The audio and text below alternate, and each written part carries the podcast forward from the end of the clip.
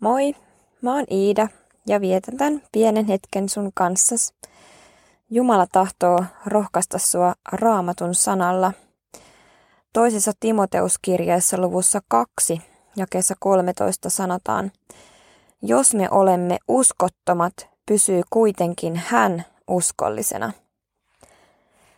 Tämä raamatun jae lohdutti jotenkin mua tosi paljon, kun luin toista Timoteuskirjettä ja oikein pysähdyin sen kohdalle ja mietin, että mikä olisi semmoinen tilanne raamatussa, joka kuvaisi erityisen hyvin sitä, että miten Jumala on uskollinen ja, ja miten me ihmiset ollaan vajavaisia siitä, siinä, että me pystytään olemaan, olemaan uskollisia. Se on, me ollaan inhimillisiä ja, ja valitettavasti meidän varaa ei sillä tavalla voi laskea, mutta, mutta Jumala on uskollinen. Jotenkin tämä toisen Timoteuskirjeen kohta toi semmoisen niin ison levon.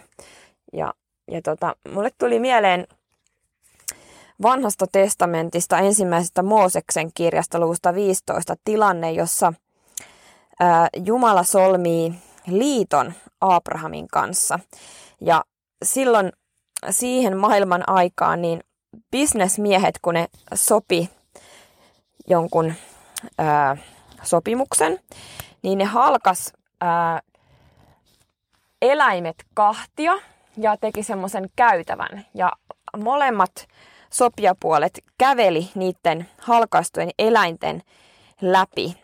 Ja sillä he halusivat osoittaa toinen toisille, että jos jompikumpi meistä rikkoo sen sopimuksen, mikä on tehty, niin käyköön minulle näin niin kuin näille eläimille, eli halkaistakoon minut kahtia. Eli niin, niin vakavasta asiasta oli kysymys, ikään kuin nykyään oikeudessa käsi raamatulla vannotaan, niin, niin vastaavanlainen tilanne.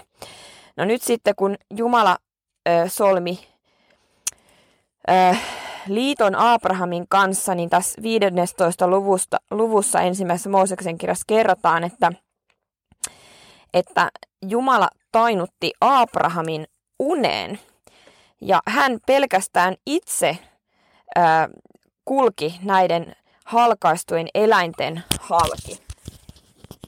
Ja kuvaa aika hyvin sitä, että, että Jumala ei voinut ää, tehdä niin, että sekä Abraham että Jumala olisi kulkenut niiden halkaistujen eläinten halki, vain ainoastaan Jumala itse, jolloin hän, hän solmi tämän liiton itse itsensä kanssa, koska ainoastaan, niin kuin sana sanoi ja tuossa toisessa Timoteuksen kirjassakin on sanottu, niin ainoastaan Jumala on uskollinen ja, ja luotettava.